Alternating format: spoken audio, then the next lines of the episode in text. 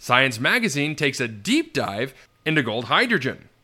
I'll discuss the article and give you my thoughts on today's Hydrogen Podcast.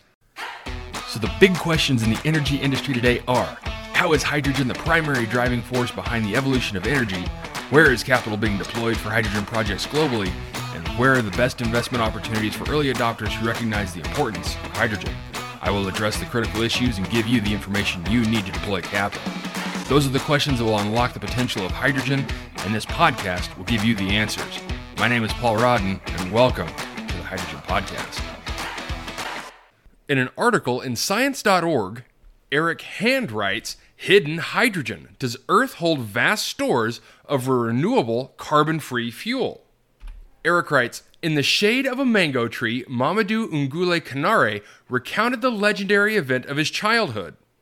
In 1987, well diggers had come to his village in Mali to drill for water, but had given up on one dry borehole at a depth of 108 meters. Meanwhile, wind was coming out of the hole. This, according to Kanare, as he told Denis Briere, a petrophysicist and vice president at Chapman Petroleum Engineering in 2012. When one driller peered into the hole while smoking a cigarette, the wind exploded in his face.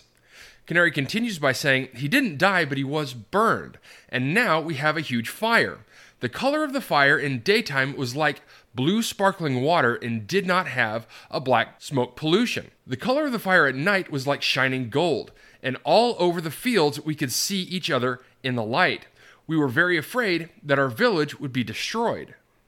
It took the crew weeks to snuff out the fire and cap the well, and there it sat, shunned by the villagers until 2007.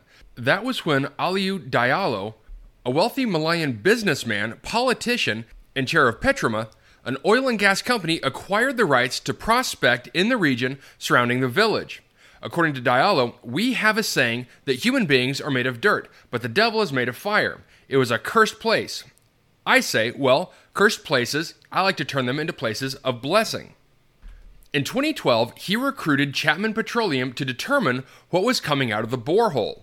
Sheltered from the 50 degrees Celsius heat in a mobile lab, Briere and his technicians discovered that the gas was 98% hydrogen. That was extraordinary. Hydrogen almost never turns up in oil operations, and it wasn't thought to exist within the Earth much at all. Again, according to Briere, we had celebrations with large mangoes that day.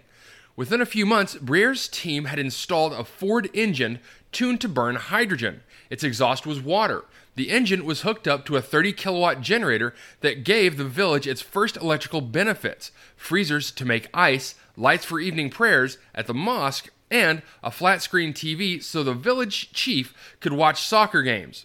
Children's test scores also improved. According to Diallo, they had the lighting to learn their lessons before going to class in the morning. He soon gave up on oil, changed the name of his company to Hydroma, and began drilling new wells to ascertain the size of the underground supply.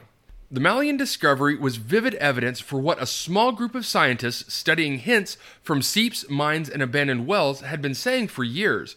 Contrary to conventional wisdom, large stores of natural hydrogen may exist all over the world, like oil and gas, but not in the same places. These researchers say water rock reactions deep within the earth continuously generate hydrogen which percolates up through the crust and sometimes accumulates in underground traps.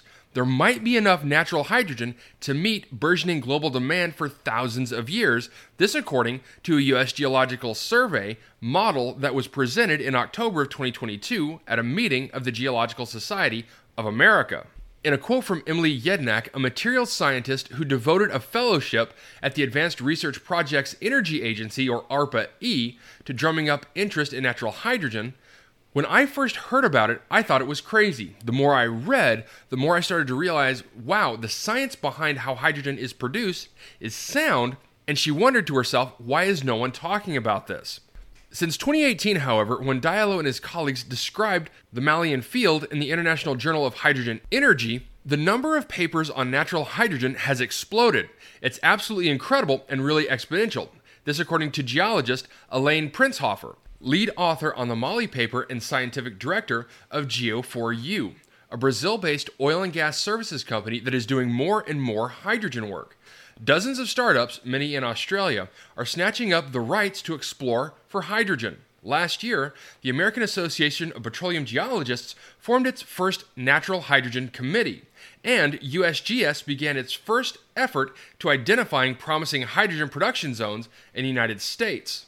In a quote from Vyacheslav Zgonnik, CEO of Natural Hydrogen Industry, we're in the very beginning, but it will go fast. In 2019, the startup completed the first hydrogen borehole in the United States, in Nebraska. The enthusiasm for natural hydrogen comes as interest in hydrogen as a clean, carbon free fuel is surging. Governments are pushing it as a way to fight global warming, efforts that were galvanized when Russia invaded Ukraine last year and triggered a hasty search, especially in Europe, for alternatives to Russian natural gas. At the moment, all commercial hydrogen has to be manufactured. But that being said, natural hydrogen, if it forms sizable reserves, might be there for the taking, giving the experienced drillers in the oil and gas industry a new environmentally friendly mission. Zgonnik continues saying, I believe that this has the potential to replace all hydrocarbons. That's a very large statement, I know. Critically, natural hydrogen may not only be clean, but also renewable.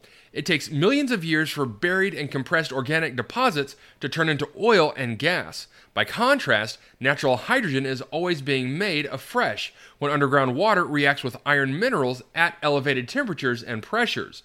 In the decades since boreholes began to tap hydrogen in Mali, flows have not diminished. This, according to Prinzhofer, who has consulted on the project. He also says hydrogen reappears almost everywhere as a renewable source of energy, not a fossil one. But it is still in the early days for natural hydrogen. Scientists don't completely understand how it forms and migrates, and, most important, whether it accumulates in a commercially exploitable way. And while there are still some skeptics, some scientists have become true believers. Eric Gaucher, a geochemist at the University of Bern, left a career at French oil giant Total because it wasn't moving fast enough on hydrogen. He believes the Mali discovery might end up in the history books alongside one that happened 163 years ago in Titusville, Pennsylvania. At the same time, the world knew about seeps of oil in places such as Iraq and California, but was blind to the vast deposits that lay underground. Then, on August 27th of 1859, a nearly bankrupt prospector named Edwin Drake working in Titusville with a steam engine and cast iron drill pipes, struck black gold at a depth of 21 meters and began collecting it in a bathtub. Before long, U.S. companies were harvesting millions of bathtubs of oil every day. In a quote from Gaucher, I'm thinking we're not very far from that with hydrogen. We have the concept, we have the tools, the geology, we only need people able to invest. But what about cost? Pumping hydrogen out of the ground should be much cheaper than gray or blue, even, which is why proponents sometimes call the stuff gold.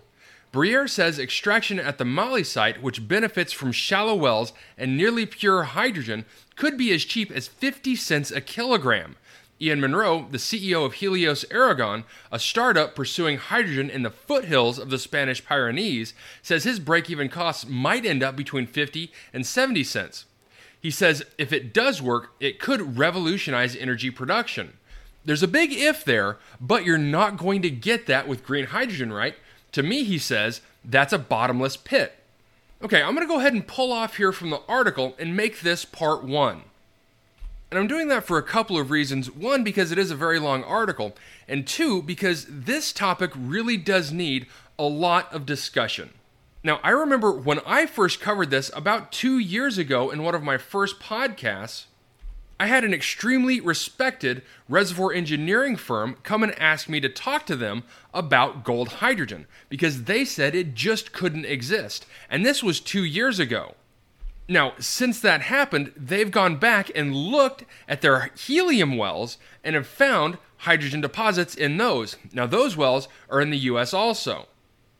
And so, with more and more research going into this, we're seeing that it's not as rare as we thought and could even be found in vast amounts around the world. Now, as most of you listeners know, I'm not a big fan of the colors, so I'll go and call this natural hydrogen. Now, obviously, time will tell if natural hydrogen is as vastly occurring as these scientists think, or even if it replenishes itself as fast as they assume it could. But if that is the case and even more pockets of natural hydrogen are found, the big question will be will the transportation sector of hydrogen, including compression, storage, and transportation of the hydrogen itself, be able to keep up with the amount of hydrogen being produced at these sites? I'm also very curious to see what investment is going to look like with natural hydrogen. As more data is accumulated and analysis run, there will need to be investors to see if this is actually a viable source of hydrogen. And what I fear may happen, as does happen so many times, is an escalation of commitment by the green and blue parties of hydrogen, continuing to invest in those technologies and not realize that there may be a much cheaper, simpler, more elegant solution in extracting natural hydrogen right out of the ground. All right, that's it for me, everyone. If you have a second, I would really appreciate it if you could leave a good review on whatever platform it is that you listen to. Apple Podcast, Spotify, Google, YouTube, whatever it is. That would be a tremendous help to the show. And as always, if you ever have any feedback, you're welcome to email me directly at info at thehydrogenpodcast.com. And as always, take care, stay safe. I'll talk to you later. Hey, this is Paul. I hope you liked this podcast. If you did and want to hear more, I'd appreciate it if you would either subscribe to this channel on YouTube or connect with your favorite platform through my website at www.thehydrogenpodcast.com. Thanks for listening. I very much appreciate it. Have a great day.